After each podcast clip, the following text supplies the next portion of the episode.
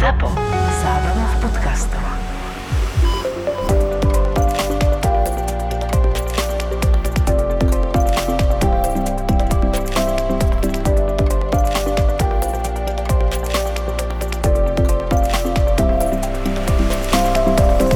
V rámci prípravy na atestáciu, ja som na Slovenskej zdravotníckej univerzite prihlásený vo vnútornom lekárstve. Mali sme tam aj prednášky, ktoré boli online, že sociálne lekárstvo. To boli 2 dni prednášok, celkom intenzívne, také veci presne, kde podľa mňa väčšina zdravotníkov nie je zrovna nadšená to počúvať, ale ako potrebné veci, právnické veci veľa. A tie prednášky išli jedna za druhou a teraz prišiel istý doktor prednášať o financovaní v zdravotníctve. Zo začiatku som si myslel, že to bude zase niečo také na ten štýl, že také právnické niečo, potom financie, čísla.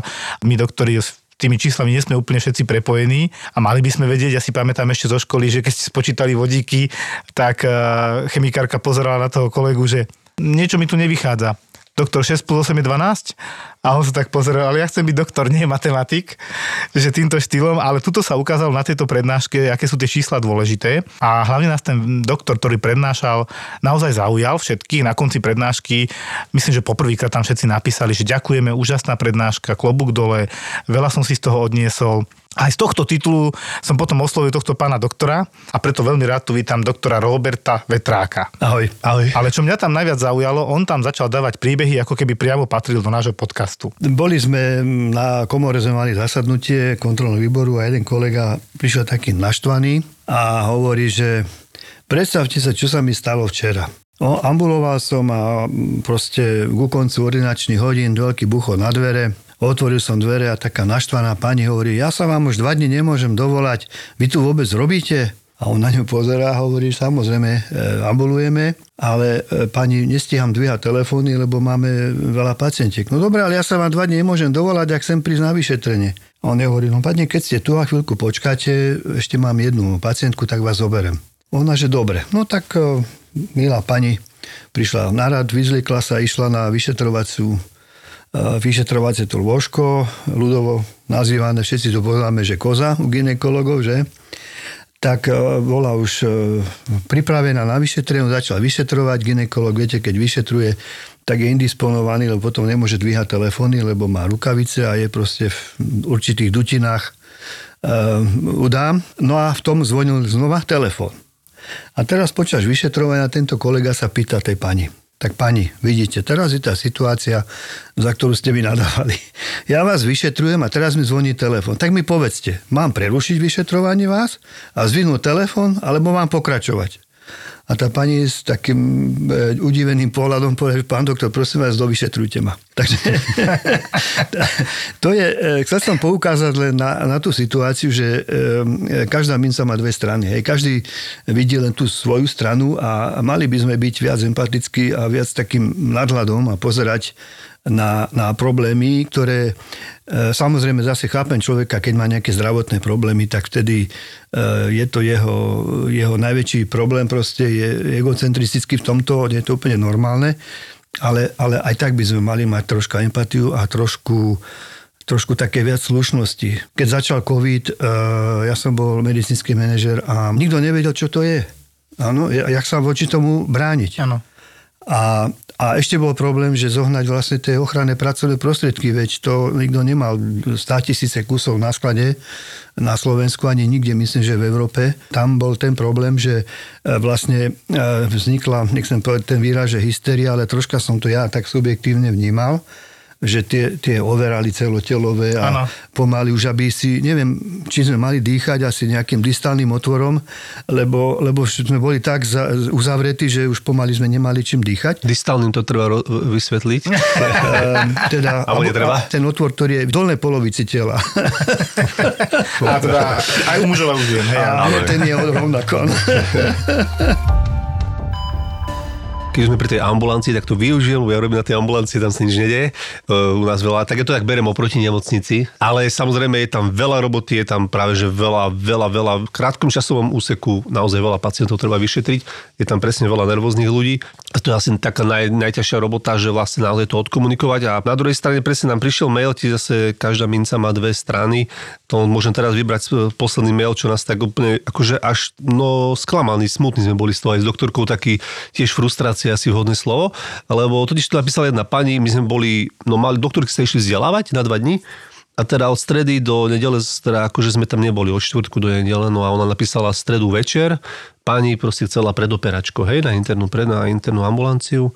A teda ja som odpísal pondelok, že teda, že ako to je, či si už niekde niečo našla, alebo že doktorky sa boli vzdelávať. Tak prišiel taký akože zase dosť nastratý mail, že nič tam nerobíte, určite som si už našla niečo iné, nemôžem na vás čakať, lebo to by som asi, neviem, zomrela, skapala, alebo tak to písala celkom akože nastrato. Ale pritom my tam máme proste 2-mesačné čakačky, lebo my proste nevieme nafúknú tú ambulanciu, robíme proste poctivo, doktorka je veľmi taká perfekcionistka, moja internistka, môže urobiť troška menej pacientov, ale urobí ich poctivo, naozaj, že sú vyšetrení, jak majú byť interne. Potom napríklad nám písala mail taká jedna naša stálica, nebudem tiež teda menovať, no a ona nám stále vypisuje pravidelne každé 2 týždne, že buď má veľa vody, ona každý liek na tlak netoleruje, toleruje iba jeden jediný liek na tlak, hej?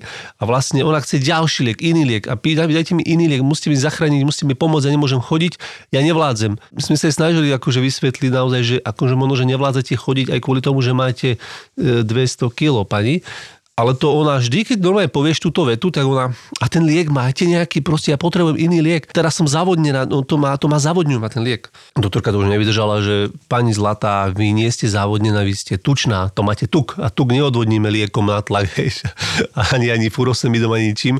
A normálne je stále presvedčená o tom teraz, že je zavodnená, hej, a naozaj tie nohy sú opuchnuté, ja neviem, asi tak normálne, ako vzhľadom na ten stav je, ako, to nie sú nejaké, vieš, ako čo tam odvodníš, keď tam máš proste 100 kg tuku? Ale ty keď odvodníš, tak urobíš pár kilo rozdiel, to nebude, no. To percento v tom obrovskom človeku, to je nič. Hey. To je ale jojo efekt, lebo dáš diuretika, vyčúra sa, schudne pár kilo a o 2 dní to má naspäť, lebo znova sa napije vody, hej. Ano. Ale na margo toho, čo si hovoril Filip, ma ako napadla zase jedna taká príhoda, že dlhé čakačky. A bol som na jednej konferencii tu na Slovensku, kde účastníci boli manažeri zdravotníckí a bol tam jeden pán, nejak tam bolo debata, že o týchto čakačkách a došla do reči mamografia, že proste máme, ja neviem, 3 až 6 mesačné čakačky. A on už to nevydržal, prihlásil sa do diskusie a hovorí nám všetkým do duše, že ja som robil 20 rokov v Anglicku, to neexistuje, čo sa tu na Slovensku robí, že o 12. na mamografii prestanú vyšetrovať a nerobia nič. Zase ten výraz, čo sa často používa. A keby tí doktori robili do večera, do 6, tak tie čakačky nie sú na tých mamografických vyšetreniach. A je to veľmi dôležité, lebo je to prevencia rakoviny, včasný záchyt, rakoviny prsníka. Hej? Tak na to som sa prihlásil ja a som mu hovoril, vážený pane, vy asi nepoznáte systém financovania zdravotníctva. Už sa vraciame k tej téme, čo Jožko povedal na začiatku, že som hovoril o financovaní zdravotníctva. Každý poskytovateľ má napríklad na mamografické vyšetrenie zmluvný limit mesačný v eurách. A keď ho prekročí, tak poisťovňa, to bolo pár rokov dozadu, tak poisťovňa proste ten nadlimit nepreplatila. A ja som mu povedal, viete, keď si tí lekári proste za 2-3 mesiace zistili, že vlastne tie finančné prostriedky, ten limit, ktorý majú od poisťovne na mesiac, tak im v podstate vystačil tak, že robili do obeda. Po obede už keby robili, už je to čistá strata pre poskytovateľa, pretože energiu by míňali, boli by dlhšie v práci a nikto by im za to nič nezaplatil. Ano. A on ostal s takými otvorenými ústami na mňa pozerať a hovorí mi, a to je fakt takto? Ja si myslím, že pokiaľ by aj Filip, tvoja doktorka, alebo každý lekár teda v ambulancii, ale nejde v ambulancii o všetkých poskytovateľov, pokiaľ by mali zaplatené za všetko, čo spravia, tak tie čakačky by u nás neboli v mesiacoch, ale maximálne v týždňoch. Áno. Pokiaľ teda by poisťovne hradili všetky výkony u lekárov a nebol by ten zmluvný limit mesačný nastavený, no tak by tie čakačky neboli. Ale bude vám niekto robiť zadarmo? Už dnes je jasné, že Slovensko bude mať jednu z najmodernejších nemocníc v strednej Európe. Vďaka Pente bude v roku 2023 v Bratislave stáť Nemocnica Bory. Úplne zadarmo, len s kartičkou poistenca sa dostaneš k špičkovým lekárom a najmodernejším technológiám. Bude v nej supermoderná pôrodnica a iba jednolôžkové izby zariadené v hotelovom štandarde. Nemocnica Bory už teraz spustila predregistráciu a zároveň ťa osloví hneď, ako začne otvárať prvé oddelenia a ambulancie. Viac na webe predregistráciabory.sk. Ja som teraz trošku zmetený, ja som si načítal, že ty máš pediatriu, atestáciu. Radiológiu. Ale našiel som, že sa venuješ aj geriatrii? Nie, geriatrii, to je nejaký informačný šum. Dobre. A niekde na sociálnej, niekde som to zachytil, ale to bolo asi preto, že sme nejakých médiách hovorili o geriatrických pacientoch, lebo demografická krivka a niekto z tých novinárov asi mi dal, že som geriater, keď som hovoril o geriatrii, ale... Takže ja mám atestáciu z pediatrie, radiológie a ešte organizácie zdravotníctva, a ktorú som robil v rámci WHO a vlastne ten titul MPH to MPH mám v rámci WHO, čiže ten diplom mi platí na celom svete a na Slovensku sme 5 takíto lekári. Jasné. Čo je špecifikum pre detských radiológov, je tzv. Imaginácia čriev. To je dosť akutný, veľmi akutný stav. Je to vlastne náhla blušná príhoda. Áno, je to náhla blušná príhoda, to dieťa v rešti proste je zvrátené, schvátené úplne, tí rodičia ešte viac, samozrejme z toho, lebo zákon schválnosti, Murphyho zákony platia v medicíne a je to vždy v noci, alebo teda 90%. A vlastne ide o to, že tenké črevo sa vsunie do hrubého a vlastne je to vlastne zastavenie teda činnosti čriev.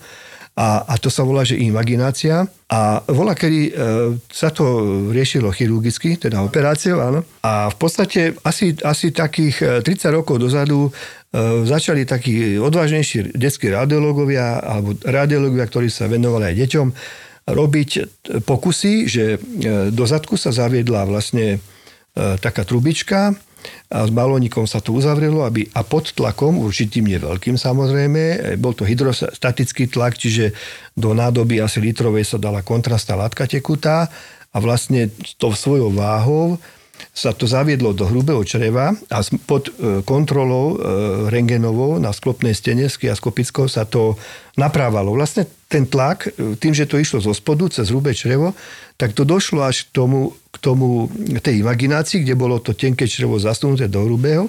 A keď sme troška zvýšili tlak, tak mali sme skoro 99% úspešnosť. Hej? A to si videl na tom decku, to bolo vrešťalo, to proste dvaja ho mali čo držať.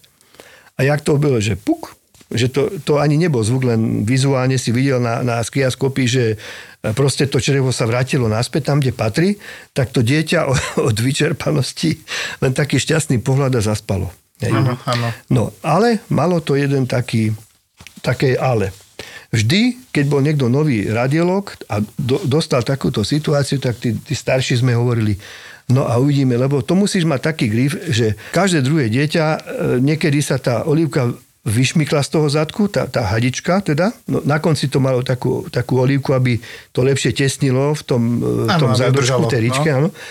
A keď sa to vyšmyklo, no tak bol tam tlak v tom bruchu, v tom hrubom čreve. A keď si stál teda medzi nohami toho pacienta, tak si dostal kompletku, ale také, že kontrastná látka aj s obsahom čreva.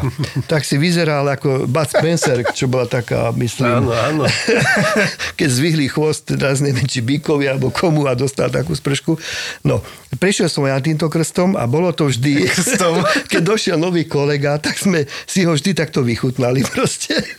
Že ideš, hej? Áno, ideš a samozrejme, lebo sa pozeral, tam sa zohol, aby to bolo dobre. Zohni sa troška nižšie, či to je dobre. Vizuálne, pozri sa, či to tam je dobre, či náhodou tá kontrastná látka nevytiekala, lebo keby vytiekala von, tak potom na stole by ti to, vieš, by bola falošné, niečo by si tam videl. Takže bolo to treba skutočne, ale musel si byť z boku, nie proste medzi nohami, hej? Ano. No a ešte, keď on sa tak sústredil na to ten kolega, bum, a on sa dostal pecku, ale to to bolo niečo hrozné, hej, že aj čuchové vnemy, aj komplet, všetky zmysly si mal zapojené pri tom zážitku, keď si dostal takúto sprchu od dieťatka. Čo taký nešťastný vodoinštalátor zrazu z teba. Ale tá najväčšia odmena bola to, že to dieťatko bolo vyliečené bez chirurgického zákroku. V podstate za pol hodinu radovo prišlo ťažko choré, lebo to je životu hrozný stav. Lebo keby sa to neriešilo, tak to črevo odumre a to je akútne búcho. No, ischemizuje, nedokrvenie a odchádza. Áno, potom je nevyhnutná tá operácia, čo sme sa bavili. Tak, ale už komplikovaná. Áno, už tam bude peritonitída, no. No a zase, keď si ty robil na novorodeneckom, tak určite si mal také skúsenosti, že vyšetruješ chlapčeka. Áno. Rozbalíš ho, lebo musíš pacienta mať vyzlečeného. Áno, pozrieť semeníky, všetko. Áno, a v tom, keď ho auskultuješ, zoberieš fonendoskop, počúva sa, nahneš k nemu a keďže je rozbalený a má pipíka, tak odrazu len cítim na ľavej nohe niečo teplé. Ano. Tak sa mi poďakoval za to, že som ho vyšetril a učural ma. Áno, toto mi robili aj moji dvaja chlapci, takže ano. V podstate som bol už predpripravený, keď sa mi narodili moji chalani, že toto bude, takže taký typický novorodenecký lekár, keď vyšetruje malé dieťa chlapca, tak urobí tak najskôr, že iba tak nakúkne a hneď zavre. A fungovalo to. Primár Divinec, Jožko už začína mať skúsenosti. Keď ma videl, že som otvoril tú plíku a hneď zavrel, tak by hovoril, to už sú skúsenosti, už niečo vie. Potom boli tam také milé príhody, že došli takí vystrašení rodičia, veľmi známi v Bratislave, tak ich nemôžem menovať. S dievčatkom asi trojročným zjedlo tie voskové farbičky, také 4 alebo koľko centimetrové a tí došli úplne, že ideme operovať, pán doktor, to treba operovať, aj hovorím, však vydržte. Dal som na sklopnú stenu dieťatku a kontrastnú látku. A do žalúdka teda vypilo a videl som, že tam tie farbičky sú, ale oni neboli veľké, tak maximálne 4 cm a priemer tak do 1 cm, myslím, že aj menej. A ja hovorím, viete čo, skúsme počkať, však keby boli nejaké bolesti, dobehnete a keď nie, tak prídete zase ráno na kontrolu. Oni boli strašne vystresovaní, ale tak akože dobre. Ráno prišli a už som videl, lebo tá kontrastná látka tam bola na tých farbičkách, že už farbičky boli v tenkom červe. Tak som im povedal, že už máme 80% úspechu, ešte jedna vec môže byť medzi tenkým a hrubým črevom, keby náhodou, prechod. A keď už bude hrubom, hovorím, tak pijeme šampanské, lebo dievčatko to pôjde pervias naturalis, čiže normálno prirodzenou cestou to vyjde von. No o 2 dní došli s fľašou pod pazuchou, že teda v záchode našli farbičky.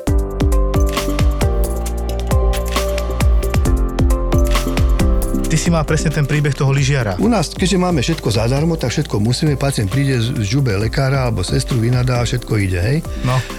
A to je to, čo som hovoril, že tá agresivita pacientov voči a taká neúcta voči zdravotníkom. Ja to skutočne veľmi negatívne vnímam, lebo som z toho taký smutný. Lebo na jednej strane tí zdravotníci robia maximum, čo môžu, a na druhej strane pacienti, nehovorím, že všetci, nechcem to, možno, že takých pacientov, čo si to nevážia, možno, že 5 alebo 10%, ale sú tak agresívne, arogantne vyklikujú, že viete, že človek má pocit. Zapamätateľný a potom to človek. Máš potom pocit, že už nikto si ťa neváži. No a jeden taký príbeh, čo Jožko hovorí, môj kamarát bol na lyžovačke v Rakúsku, no nejak to prestrelil a mal ťažkú špirálovitú zlomeninu predkolenia. Samozrejme, mal nejaké poistenie to úrazové, čo keď ideš do zahraničia športovať, tak každý lucidný človek si to spraví, lebo za 20 € máš istotu, že keď sa ti niečo stane, tak proste sa o teba postarajú v zahraničí. Tak čo černý chcel, ja neviem, ktoré poisťovne má tú poistku zavretú, mali ju, ale tak zavolali horskú službu, tá ho zviezla niekde dole k Ustanici, potom prišla sanitka, zobrali ho do najbližšej nemocnice a tam sa ho pýtali, že či je poistený, áno, tak im ukázal ten preukaz, čo to mal. A oni povedali, že ale to my takú nepoznáme a to my s takou poisťou nemáme zmluvu, tak buď si to zaplatíte, alebo teda pôjdete inde. A tak on ostal úplne prekvapený, však, ale no, to by sa na Slovensku toto nestalo, hej? Áno. Ti donesú na traumatológiu pacienta fakt chudák, akože ja som to videl, tá rengen, to bolo strašne škaredá zlomenia. Špirálovitá zlomenia už je zlý názov. Špirála, hej, to je strašné. A muselo to boleť, jak toto. No ale ty si ešte hovoril, že ešte čakal na to, či dostane leteckú prepravu, alebo nie. Takže tam ho vypoklonkovali a teraz ešte bola preča, že teda ide do sanitky a sanitkár mu plno, ale vy keď nemáte tú poistku, tak ani my vás neodvezieme, lebo nám to nikto nezaplatí. Tak volal strýkovi, ktorý tam bol s ním, tak ten ho viezol do zase neviem koľko kilometrov do ďalšej nemocnice, ktorá našťastie mala teda zmluvu s tou poisťovňou a odoperovali ho. Hej. A toto keď rozprával v spoločnosti, kde aj neboli lekári, boli sme potom po roku spolu zase na lyžovačke a to rozprával, tak všetci kúkali a púci, že je toto možné v Európe, že ťa neošetrili? On, že áno, tak sa to stalo. Bolo to v Rakúsku. Ďalšiu príhodu mám takúto v Taliansku, tiež podobné, že chlapík mal také, nebolo to až taký úraz, ťažký, ale teda mal pád na lyžiach a nevedelo sa, či ten členok je zlomený alebo čo proste. Tak sa dožadoval rentgenového vyšetrenia, lebo u nás pacienti sú tak edukovaní a tí, čo nie sú edukovaní, tak sa edukujú na doktorovi Googleovi. Ano. A prídu už tak nabrifovaní k lekárovi, že lekár už podľa nich stačí, keď zoberie recept a buchne pečiatku a napíše, čo si oni naindikujú. Hej? Ale to je bohužiaľ veľmi zle, lebo symptómy niekedy nemusia svedčiť pre to ochorenie, ktoré on si myslí, že má, ale pre úplne iné a potom je to zle. Čiže keby lekári pristúpili na túto v úvodzovkách hru, tak niekedy by sme mohli robiť veľmi zlé pacientov. Oveľa horšie, ako keď teda... Hej.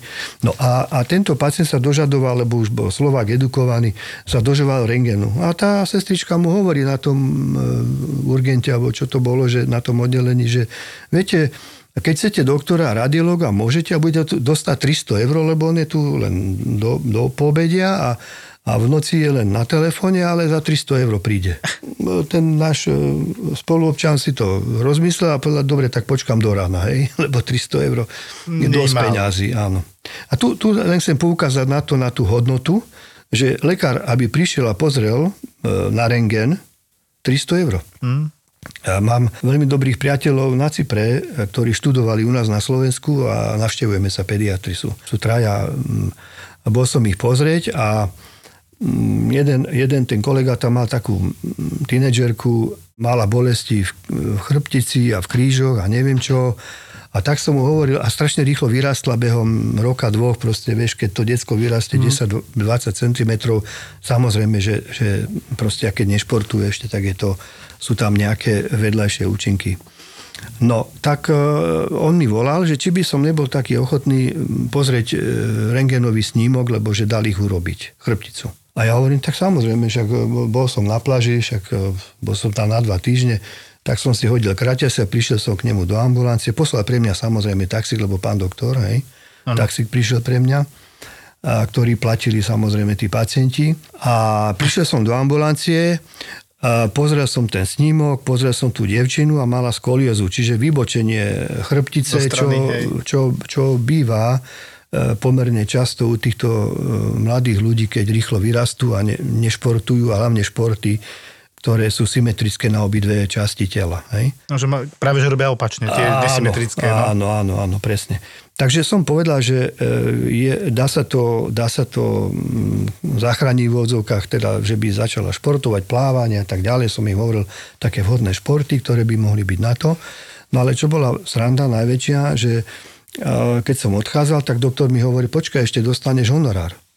A dostal som $50 za to, že som pozrel na rentgen a povedal som dievčatku, lebo on bol pediater, a ja som bol radiolog.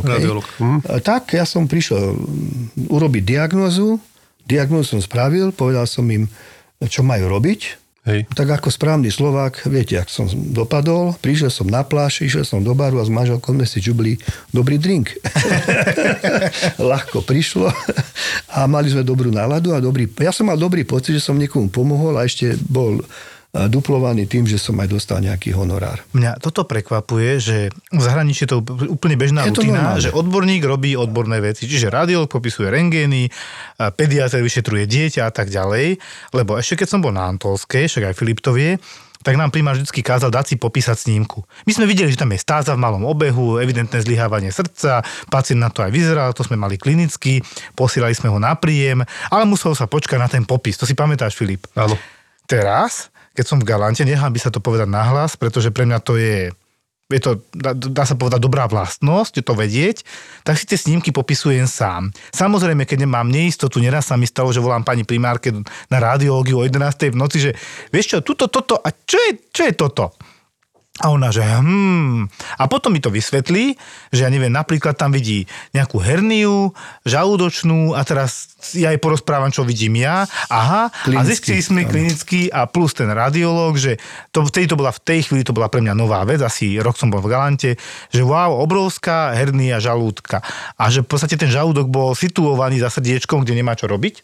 Tá pacientka mala bolesti na hrudníku a dlho nemala diagnózu, lebo nejak to nedostala sa k tomu jednoducho a ja v rámci diagnostiky vždy som robil rentgen hrudníka, keď niekoho bolelo na hrudníku veľakrát. S prepáčením to mne a pacientovi zachránilo kožu, jemu, že sme prišli na to, čo mu je a ja, že som ho neposlal domov, hej. No a v tomto prípade sme tiež pani pomohli, ktorá skončila o mesiac, dva na operácii a prišiel sa mi o 2-3 mesiace na to poďakovať. A ja sa teraz si uvedomujem, že my si to popisujeme sami a aj sa veľa naučíme samozrejme.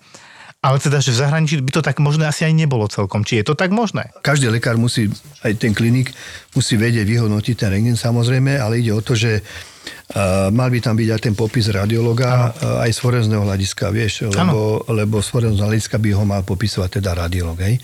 Ty ho vyhodnocuješ, ale popisuje radiológ. To je podľa legislatívy. Zaujímavé. Čiže ty ho nepopisuješ, ty ho vyhodnocuješ. Hej.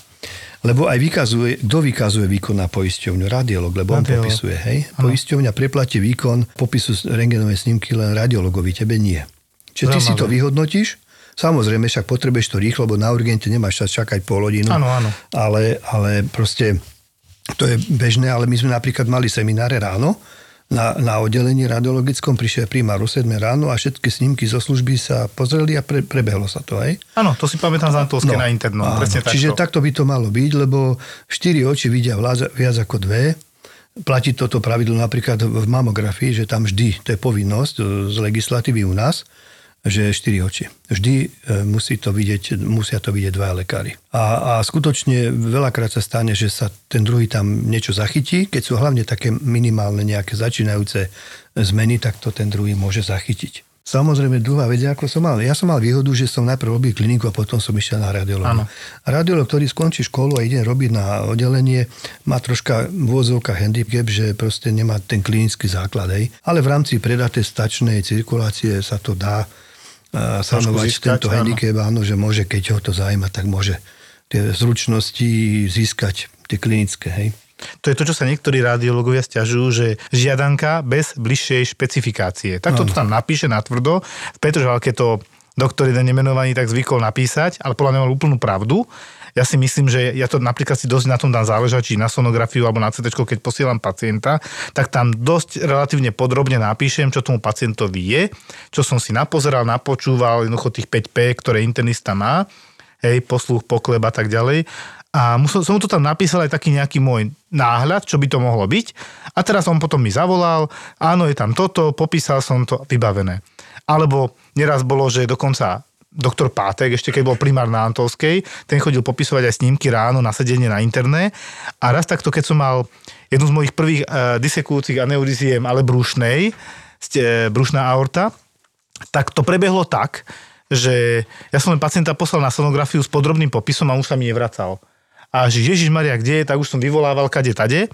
A potom som sa len dozvedel, že pán primár bol už tak aktívny, že on to pozrel, našiel tam tú aneurysmu disekciu, rovno volal primárovi cievnej chirurgie v Petržalke na Antolskej a rovno šiel na stôl. Preto mne sa stratil z dohľadu, len mi zabudol povedať, že čo sa s tým pacientom stalo a ja som po hodine zistil, že on už je aj operovaný v tej chvíli.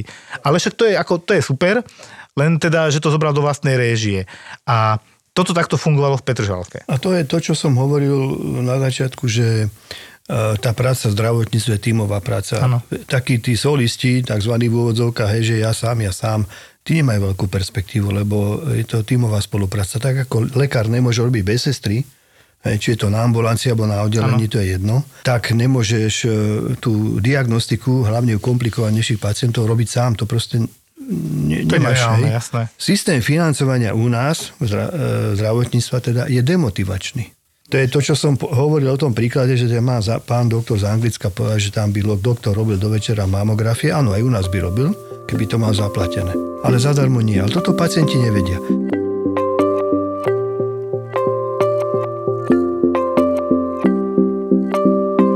Ja Ja sa chcem ešte vrátiť k tomu, ako si nám prednášal, lebo ty si tam udržal pozornosť vďaka tým príbehom, ale mňa zaujalo, ty si dal dokopy Malackú nemocnicu, ktorá už bola na odpis. Nedá sa to povedať, že ja som dal, lebo v medicíne vieš, že je to všetko tímová práca. Áno. Tak ako orchester, dirigent, keby bol sám, tak neurobí nič. Hej?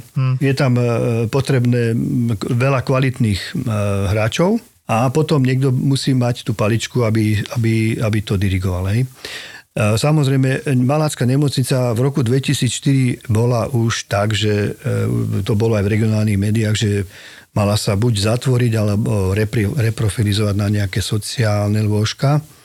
Ale vďaka takému boju obyvateľov toho regiónu a myslím si, že samosprávneho kraja a vlastne dali šancu tej nemocnici, zriaďovateľ bol vtedy samosprávny kraj bratislavský, aby vstúpil súkromný investor do tej nemocnice a že teda uvidí sa, či sa s tým dá niečo robiť. A ja som do Malackej nemocnice prišiel až v roku 2012, takže nedá sa to povedať, takže ja by som to tam nejako zresuscitoval v tom roku 2004 v lete, keď ju teda súčasní majitelia zobrali. Ale nastúpil som tam v nejakej etape, ktorá bola dobre nasmerovaná. Tá nemocnica nie, že prežívala, ale mala rozvojové plány a myslím si, že veľmi dobre fungovala. A v tom roku 2012, čo vlastne bolo už koľko, 7,5 roka alebo 8 rokov po tom, ako prevzal tú nemocnicu ten súkromný majiteľ, tak vlastne som začal nad tým rozmýšľať, čo s tým a ďalej. Ako všeobecná nemocnica môže určitým spôsobom prežívať, ale ja stále hovorím, že tak ako v detskej fakultnej, keď si hovoril to kardiocentrum, to sme v podstate v rokoch 88 až 91, keď som bol ako liečprevák, teda námestník v nemocnici, tak sme tiež menili vlastne za pochodu celú štruktúru nemocnice a tieto nové špecializované pracoviska tam neboli naprojektované. My sme ich vlastne ten tím ľudí, ktorí tam boli, tí lekári, ktorí sa venovali kardiológii, lekári, ktorí sa venovali onkológii, tak ja som pochopil, ja som bol v zahraničí a pochopil som, že proste musíme ísť iným smerom, nie len mať nejaké všeobecné kliniky, ale aj vysoko špecializované pracoviská. A skutočne behom roka ľudia išli do zahraničia, boli v zahraničí pol roka, niektorý rok a prišli naspäť ako fakt skutočne teda tam dostali tú pridanú hodnotu, hej? Uh-huh. A došli ako špičkoví pracovníci a my sme behom niekoľkých rokov úrovňou, to detské kardiocentrum sa dostalo medzi najlepšie kardiocentra v Európe. Hej? A toto málo kto to teraz hovorí. Platí inak? Áno, to platí doteraz, samozrejme. Lenže začali sme niekde na 20%, keď zoberiem. Hej? Potom napríklad som autorom názvu Rabka. Lebo mali sme tam, teda ľudovo povedané ARO, to bola tá klinika anesteziológie intenzívnej medicíny, jedno. Teraz kardiocentrum potrebovalo druhé také oddelenie. Budeme si to míriť, musíme niečo vymysleť. A Rabka bola, tak ako ARO bolo anesteziologicko-resuscitačné oddelenie pôvodne, hej, tak Rabka bola oddelenie reanimácie, anesteziológie a perfuzológie. Čiže reanimácie, tam sa tie deti teda resuscitovali, keď bolo treba. Anesteziológie, jasné, že sa uspávali, keď išli na operáciu a perfuzológie to bolo, že sme zabezpečovali tam mimotelový obeh, lebo keď boli ťažšie operácie na srdiečku, tak vlastne bol zabezpečený mimotelový obeh, vlastne také kvázi umelé srdce, aby sa zabezpečila cirkulácia krvi, ktorá sa okysličovala. Takže tá Rabka, ktorá myslím, že doteraz má ten názov, alebo tú skrátku, každý vie, čo tam je, že čo to je, tak to sme vtedy vymysleli, keď sme to kardio kreovali. No a v podstate, keď idem o pár rokov neskôr, tak do tých Malaciek, tak v podstate tiež ten špitál bol dobre nastavený, fungoval, len chýbalo mi tam niečo. Ja som vždy tak robil analýzu v regióne, že čo je tam chorobnosť a tak ďalej a kam tí ľudia chodia a prečo to my nemáme. A vyšlo mi jedna vec. A v tom regióne vlastne chronicky chorí pacienti, keď sú komplikovaní, ako napríklad diabetik, ano, ktorý potrebuje niekoľko špecialistov niekoľkokrát do roka, aj keď je kompenzovaný, už len z preventívneho dôvodu, ale pokiaľ je menej disciplinovaný alebo má ťažší priebeh, že má tú smolu, tak potrebuje aj v kuratíve tých lekárov. A toto nám absolútne chýbalo. A ja som náhodou sa s niekoľkými kamarátmi stretol a mali, že príbuzný chodí do Bratislavy a ide oslepnúť, lebo je diabetik a proste sa mu sietnica už odlupuje a tak ďalej, hej, ako ľudovo povedané. No. Tak som sa tak zamyslel a začal som tak zisťovať v tom regióne, tak v podstate od Malaciek, Skalice až po Mijavu, celé to Záhorie a ešte Kopanice vlastne takéto pracovisko nemali. Išlo očné centrum, ktoré by malo perfektne vybavené prístrojov diagnostiku, na diagnostiku očných ochorení, hlavne teda zadného segmentu. Predný segment robili sme celkom dobre, ale zadný segment, to znamená sietnica, lebo tá je vlastne pri cukrovke postihnutá, keď je ten pacient dekompenzovaný, myslím po stránke teda cukru v krvi, že nemá normálne hodnoty. A vlastne tam dochádza k poškodeniu sietnice a pokiaľ ten pacient nie je disciplinovaný, tak v relatívne skorom veku 50-60 roční ľudia môžu oslepnúť. Hej? Alebo no, teda komplikácia diabetu, jasné. Ako nevidiaci, hej. Takže sme to rozbehli, toto pracovisko. Majitelia do toho museli investovať dosť veľa peňazí. A ja som mal zápovinnosť zohnať samozrejme ľudí. Nemohli to byť lekári, ktorí začínali včera medicínu, museli to byť špičkoví odborníci, ktorí to vedia robiť, lebo tie operácie sa robia laserom, ten zadný segment.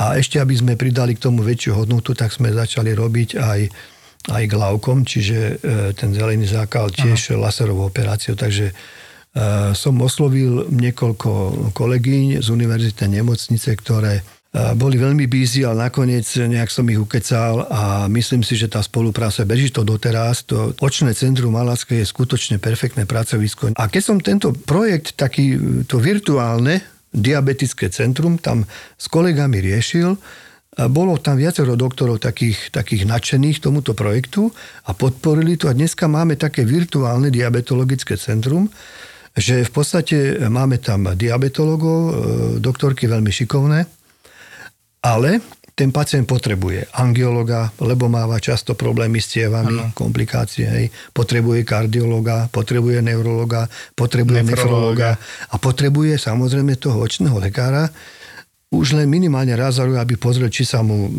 nekomplikuje niečo v tých očiach. A pokiaľ sa to komplikuje, keďže to je na tej pravidelnej báze, tie preventívne vyšetrenia, tak sa hneď môže včas zasiahnuť terapeuticky a tí ľudia prežívajú v oveľa väčšej kvalite života. Normálne som si teraz spomenul na jednu pacientku, ktorú som doteraz neviem prečo ako prípadne povedal, pani, 60-ročná, ktorá nechodila k lekárom, klasika, docent Demeš kedy si povedal krásne, že uličník, človek z ulice, na čo by som chodil k doktorovi, ja sa cítim dobre, ale došla, že už sa tak dobre necíti a ona prišla presne s tým, že nevidí dobre. Bola u očného, dioptria, ale nepotrebuje, napriek tomu nevidí a v podstate to nedoriešila a teda má aj iné problémy a teda by to chcela riešiť, ale úvodný ju v podstate poslal s tým na urgentný príjem, že 28 glykémia, cukor vysoký. A teraz, jak som sa s ňou rozprával, presne ako ty si povedal, oči, potom sa ukázalo, že ona je málo a nejak divne močí.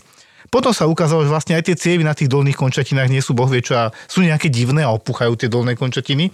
A my sme sa vlastne po pol hodine s tou pani z rozprávania, z anamnézy, to ja koľkokrát vykladám, že to je strašne dôležité, dostali presne k tomu, čo ty hovoríš, že ten zanedbaný diabetik v tomto prípade, táto pani, už mala všetky komplikácie, lebo neskôr sa ukázalo, že divne chodí, že vlastne trpne kadečo, že už mala neuropatiu, neurológ, nevidela dobre, takže už mala sietnicu dávno v keli, cievy dole na dolných končatinách a vôbec kopec iných problémov, bola samozrejme aj prijatá do nemocnice, lebo potom vyšli výsledky, ktoré všetko zlé potvrdili.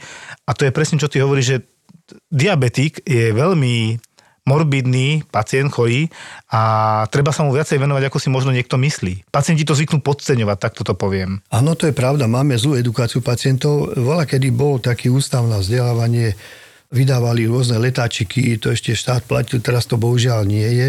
Niečo sanujú farmafirmy, ale väčšinou to je aj troška biznisovo podfarbené, ale samozrejme, že aspoň edukujú tých pacientov, ale a problém je v tom, že u nás vôbec ľudia zanedbávajú preventívne vyšetrenia. Áno, to sa tu často bavíme. A patríme medzi štáty, ktoré majú najvyššiu úmrtnosť na práve obehové ochorenia, čiže srdcovocievne a potom mozgovocievne príhody, hej, to je najvyšší počet. A na druhom mieste sú onkologické, hej, a u mužov sú to prostaty a u ženy krčok maternice a prsia. Čiže a ešte žiaľ teda v južných častiach Slovenska je na popredných miestach rakovina hrubého čreva. Ale ľudia toto podceňujú a často prídu už keď je zlé. A potom je tak, jednak tá liečba je drahšia, je komplikovaná a nie vždy je tá vízia toho pacienta, že či prežije, neprežije a v jakej kvalite života. Máme tu napríklad ministerstvo zdravotníctva, ktoré určite by vedelo vyčleniť nejaké finančné prostriedky, aj vyčleniť nejaký útvar v rámci ministerstva, alebo teda pod ním nejaký útvar vytvoriť, ktorý by sa venoval edukácii pacientov. Lekárom na to máme odborníkov, keď oslovíme kolegov, určite dajú na to podklady a určite by to vedeli napísať formou pre laikov, aby to neboli tam samé latinské názvy. A ja si myslím, že by to veľmi pomohlo. A strašne veľa času na záberá, ty si hovoril, Filip, že máte veľa pacientov a že na ambulancii teda... Áno. To je to, vieš, že keby si mal, my sme to s tými diabetikmi videli, mali sme sestru. A sú ambulancie aj pre dospelých diabetikov, ktoré edukujú. Majú jeden deň v týždni vyhradený popoludní nejaké 2-3 hodiny a prídu ich pacienti a sestra ich edukuje. Ako si majú píchať inzulín, akú dietu majú mať, životosprávu a tak ďalej. A toto veľmi dobre pomáha. Mne sa to osvedčilo, my sme mali týchto diabetologov v detskej fakultnej a nemocnici a tam bol Lubo Barak, taký úžasný človek, ktorý žil pre tú medicínu a diabetolog. A každý rok v lete cez prázdniny sme robili také tábory pre deti. A išli tam deti aj s rodičmi, keď mali záujem, lebo to bolo dobre, že vlastne rodič s tým dieťatkom sa naučili pichať si inzulín, ako sa prejavuje hypo alebo hyper glykémia a tak ďalej, proste aby nedošlo k bezvedomiu, hej, aby vedeli včas reagovať a tak ďalej. Čiže a tam bol čas a bolo to hravo formou, hej, že boli tam tie detská týždeň, 2 týždne podľa toho ako kedy a bolo to takou hravo formou. A hlavne to malo efekt, ten, čo sme videli, v priebehu niekoľkých rokov sa nám rapidne znížil počet takých komplikovaných pacientov, takých zanedbaných, hej, ano, že proste ano. Tá disciplína... Uličníkov. Áno, tých uličníkov, áno.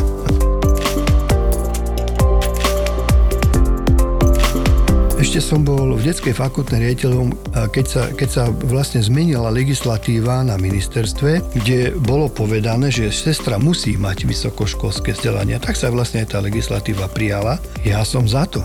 Všade vo svete to je, že sestra má vysokoškolské vzdelanie, ale tie sestry potom majú aj iné kompetencie. To je taký polodoktor, ja tomu hovorím. Áno. Lebo ja som bol v zahraničí na jednej neonatológii a tam sme s primárom išli na obed cez deň a sestra mu volala, proste jeden pacient mal tam nejaké zmeny parametrov na monitore. On jej povedal, toto pridaj, toto uber a o pol hodinku som naspäť. U nás je proste oficiálne takéto zmena medikácie a tak ďalej, je to stále ešte v takej rovine skôr teoretické ako praktické. Ale oficiálne to beží, akože určite. Jasné, ale ide o to, aby to bolo kryté legislatívne. Na papieri a tak ďalej, áno. Samozrejme, za to nesie tá lekár zodpovednosť, keď ju deleguje na sestru, ok, ja keď dôverujem sestre, samozrejme, všetko ok, hej, je to o tej dôvere. Ale proste treba upraviť tú legislatívu. A čo sa stalo? Predtým nám končilo stredné zdravotné školy, keď ešte fungovali a produkovali sestry, ktoré aj dnes, keď idú do zahraničia, do vyspelej západnej Európy, tak ich akceptujú bez problémov. Uh-huh. A u nás majú problém. Uh-huh. U nás majú problém ten, že majú v podstate nižší plat ako sestra, ktorá s vysokou školou. Len pointa je taká, že my potrebujeme sestry aj príložku, tú ošetrovateľskú starostlivosť, proste kontinuálnu pri tom pacientovi a potom potrebujeme tie sestry s vyšším vzdelaním, tie vysokoškolské, ktoré by manažovali, ktoré by boli kvázi také staničné alebo vrchné sestry, ale aj by viac tomu rozumeli, myslím po stránke teoretické, že by mali viac vedomostí a po tej praktickej stránke ja stále si myslím, že nám stačia sestry, ktoré majú stredoškolské vzdelanie a pokiaľ sa ešte urobí k tomu vyššie odborné vzdelanie, nejakú špecializáciu, ako kvázi nadstavbu na tú strednú školu s maturitou, tak tá sestra je plnohodnotná. Čiže Tento duálny systém by tu mal normálne fungovať ako vo svete a to sa zistilo, ja som na to poukazoval stále a zistilo sa to teraz po x rokoch, že vlastne to bola chyba, že sa to dalo takto povinne, lebo ten duálny systém mohol byť, chceš mať sestra vysokú školu, nech sa páči. Nechceš ísť na vysokú školu, máš strednú školu, zdravotnú, s maturitou, keď chceš urobiť si ešte VOV a ideš ďalej. Ano. A toto nám tu vypadlo. To nám spôsobilo vlastne, to je nie, že len to, samozrejme, ale aj toto nám spôsobilo, ten nedostatok sestier, pretože tie sestry 50 plus vo veku, hej, ktoré boli ešte absolventky tých stredných zdravotných škôl, tie už teraz skončia, idú do dôchodku. Ano. A ten odliv, by som povedal, tých sestier, nie sme schopní nahradiť novými sestrami, pretože v súčasnej dobe vysoké školy produkujú, ja neviem, tuším 1200 sestier vysokoškolských vzdelaných ročne, čo je strašne málo. A z toho polovica vôbec nejde do praxe. Ty to asi, Filip, vieš lepšie. Ja to, ale hlavne, ja som napríklad posledný ročník všeobecnej sestry a ja vidím problém v tom, že zmenili na to asistenta na tie stredné školy a že vlastne tí asistenti majú ešte oveľa viac obmedzené tie možnosti, čo môžu robiť, vykonávať, čo aj vedia a aj proste aj tu vzdelanie majú úplne obmedzené. Takže to ma zaujímalo a zarazilo, keď máme málo sestier, že stále na stredných školách sa dá, že teraz sa to už rieši. Áno. Konečne niekoho osvietilo, že prečo sa tam nie sú sestry, ktoré môžu vyjsť rovno zo strednej školy do praxe, ako som bol ja. To, že sa zdravotníctvo neriešilo vlastne od toho 90. roku koncepčne, hej? A to, čo fungovalo dobre koncepčne, sme zdemolovali, lebo tu bol taká predstava, že za asociku, čo bolo, všetko bolo zlé. A ja si dovolím stále tvrdiť, že tá koncepcia zdravotníctva, ten systém na regionálnej úrovni, že boli krajské, okresné a mestské nemocnice, tak toto funguje doteraz všade na západe. Len u nás nie, sme to rozbili a máme všetko centralizované. Hej? No. Zoberte si, že minister zdravotníctva je generálny riaditeľ všetkých riaditeľov nemocnic. Ano. Štátnych, teda v zriaďovateľskej pôsobnosti ministerstva zdravotníctva. Hej?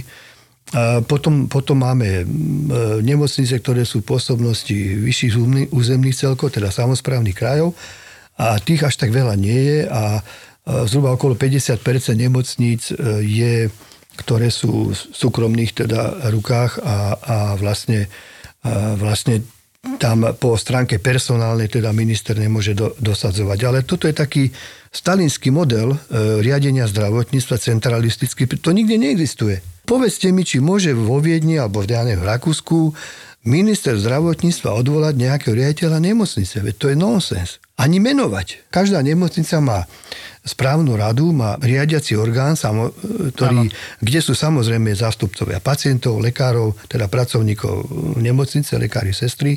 Sú tam zástupcovia regiónu, samosprávy, občania, pacienti a tak ďalej. A tam je volebné obdobie riaditeľa 4 až 5 rokov, podľa niektorých štát má 4, niektorých 5 rokov, keď prejdeš konkurzom a maximálne môžeš byť dvakrát. U nás stále niekto, keď sa stane riaditeľ, si myslí, že bude do smrti. No to není dobre. Skutočne je dokázané, že psychológovia došli k tomu, že po tých 4 až 5 rokoch potrebuješ zmenu, lebo už potom máš tú profesionálnu slepotu, že veľa maličkostí nevidíš. Nevšimá si to. Aj. A potom ideš niekde inde a tam, toto je tu a doma to nevidíš. Ja si myslím, že jeden z problémov je ten, že máme tu politické nominácie riaditeľov. Bohužiaľ. V štátnych nemocniciach. My keď chceme zistiť, či je peňazí dosť v systéme, tak musíme vedieť, koľko stojí ambulantný výkon, ale nie, že z terajších cien, ale normálne, ako naceniť to, hej? Reálne. A potom zistíme, že príjem ambulancie jednej mesačný by mal byť na úrovni 15 000 eur a nie 6 000 eur, ako je to dneska v priemere 6-7. A tu je ten problém. Hej? No tak keď ten gynekolog, čo sa mu nevedela tá pani dovolať. No keby mal 12 alebo 15 000 eur príjem na ambulanciu, to neznamená, že to on má plat. To je príjem na ambulanciu. On by si mohol dovoliť zaplatiť nielen tú sestru, ale aj nejakú pani, ktorá by dvíhala telefóny, takú asistentku alebo proste sekretárku prácu, ktorá by robila tie administratívne vykazovanie na poistovne. Však to všetko robí sestra s lekárom, lebo nemôžu si dovoliť zaplatiť človeka, ale hlavne pre pacienta by to bol vyšší komfort, konečne by sa dovolal. Ano. A konečne by mohol s tou pani, však stačí to, ja som nevymyslel teplú vodu, choďte do Rakúska.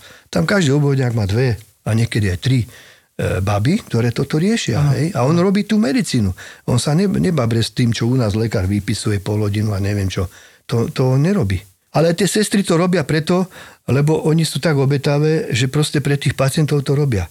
A to isté robia lekári. Veď keby sme dodržovali zákonník práce v zdravotníctve, tak môžeme zavrieť polovicu nemocníc, respektíve budeme dúvať na telefóne, lekári, hej, a sestry tie vysokoškolské vzdelaní by boli tí polodoktori, oni by tam ordinovali a toho lekára by zavolali len tedy, keď je vážny problém. Viete si to predstaviť?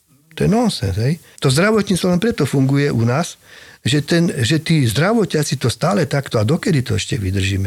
A nikto to nerieši, však to není, že to teraz vzniklo, 30 rokov to nikto nerieši, však to není, že novo vzniknutý problém. To je systémový problém, ktorý sa tu vôbec nerieši. Keď sme spolu volali, si krásne pomenoval jednu vec, ako mnohí ľudia závidia platy zdravotníkom. A ty si presne hovoril, že v nejakom čase si s ministerstvom zdravotníctva s nejakým konkrétnym ministrom hovoril, keď chcel od teba, že aké majú platy a ty si v nemocnici uvedol nejaké také čudné číslo pre neho. A iba toto mi povedal, to bol krásny príklad o tom, že je to všetko relatívne. Áno. A to bola taká situácia, kedy som u niektorých bol označený za idiota, lebo ako riaditeľ nemocnice každý rok sme poskytovali informácie na ministerstvo a štatistický úrad a Národné centrum a neviem čo, všetky inštitúcie, ktoré to tu spracovávajú. Všetci to spočítajú, ja som myslel, že to nikto nesleduje.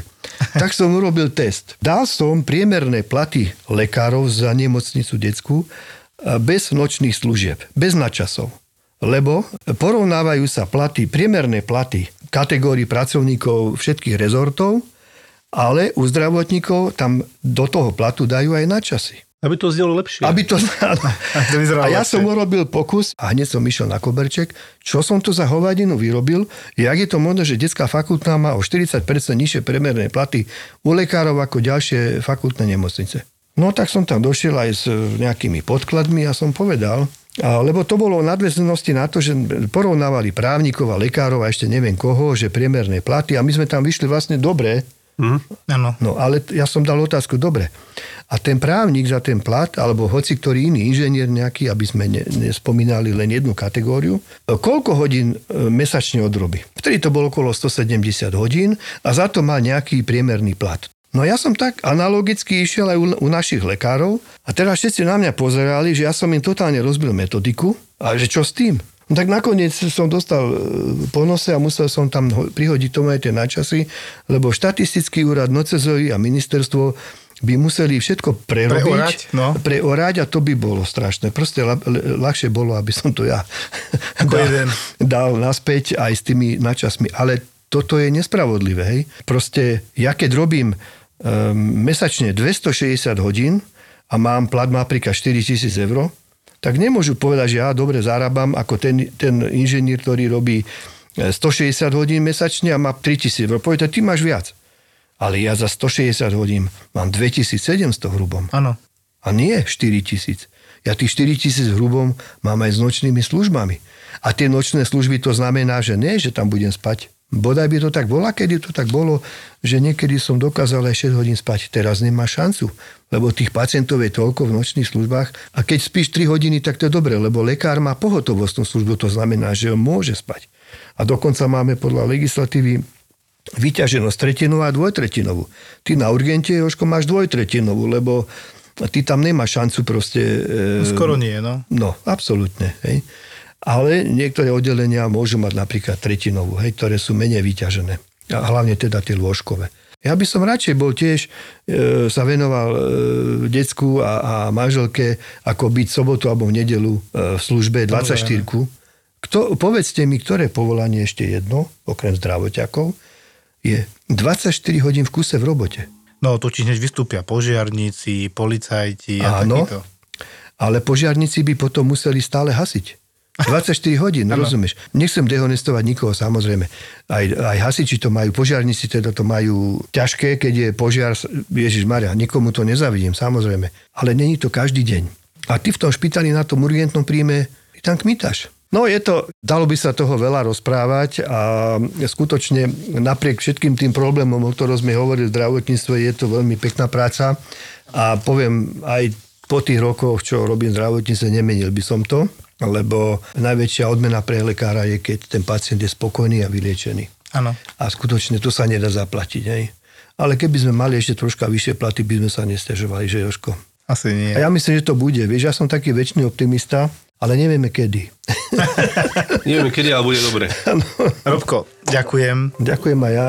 Bolo mi potešením, páni, ste veľmi príjemná spoločnosť. Ďakujem veľmi pekne za rozhovor. A prajeme si, aby si vo všetkom mal pravdu a aj tie platy išli, ktoré ľudia boli spokojní. Bude to všetko, ale nevieme kedy.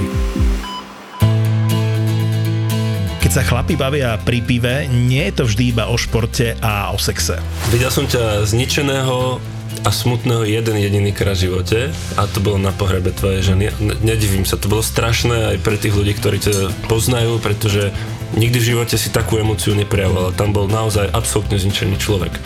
Kdežto sme sa videli potom, no nechcem kezať, či to bol týždeň alebo dva potom a prišli sme na návštevu, teda tiež sme prešlapovali pomaly, lebo čo chceš, že? No a on klasicky, svojský, ľubovský povedal, že on to má už proste zrátané, pretože on má hore tú ženu, ktorá bude rozhodovať o tom, že či keď bude nejaká nová, tak sa mu postaví alebo nepostaví. Okay. Ako v tomto prípade som vedel, že už je na dobrej ceste. Okay. Tak ako sa vieme nezodpovedne rozbiť na kašu, tak vieme byť zodpovední, milujúci a občas prekvapiť. Nový podcast z produkcie ZAPO. Fotroviny. Zábava v podcastoch.